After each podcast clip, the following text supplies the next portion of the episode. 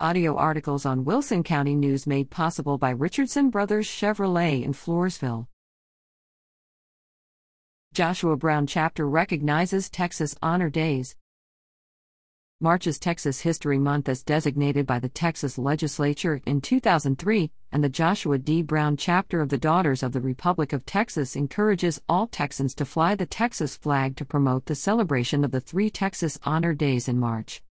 The first event is Texas Independence Day, Flag Day, and the birthday of Sam Houston on March 2nd. In 1836, 54 delegates from all municipalities in Texas convened in a building at Washington on the Brazos on March 1 to appoint a committee to draft a Declaration of Independence from Mexico. The next day, Chairman George Childress presented the draft to the convention. The Texas Declaration of Independence was adopted unanimously, and the Republic of Texas was formed.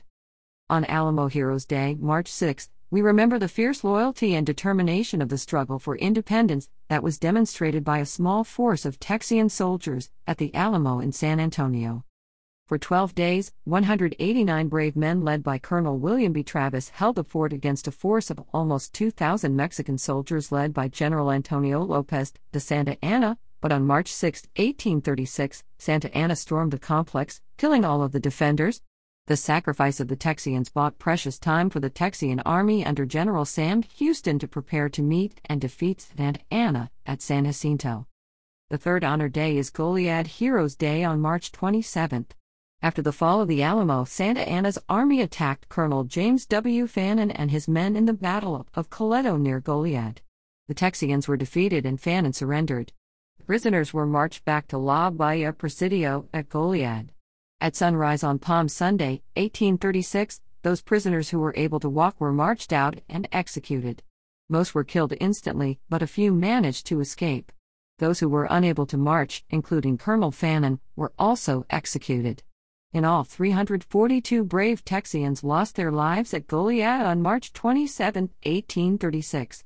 This tragedy provoked even greater fervor in the Texians to defeat Santa Anna and his army, and along with Remember the Alamo, the cry of Remember Goliad inspired the Texians to victory at San Jacinto a few weeks later.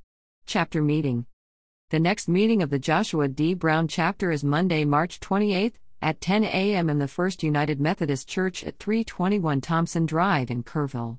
DRT member Julia Lopez will speak on the Canary Islanders in early Texas. Anyone interested in tracing their lineage back to the day of the Republic or enjoys Texas history is welcome to attend. For information, contact Judy McVeigh at 210 589 1527 or judithmcveigh8 at gmail.com.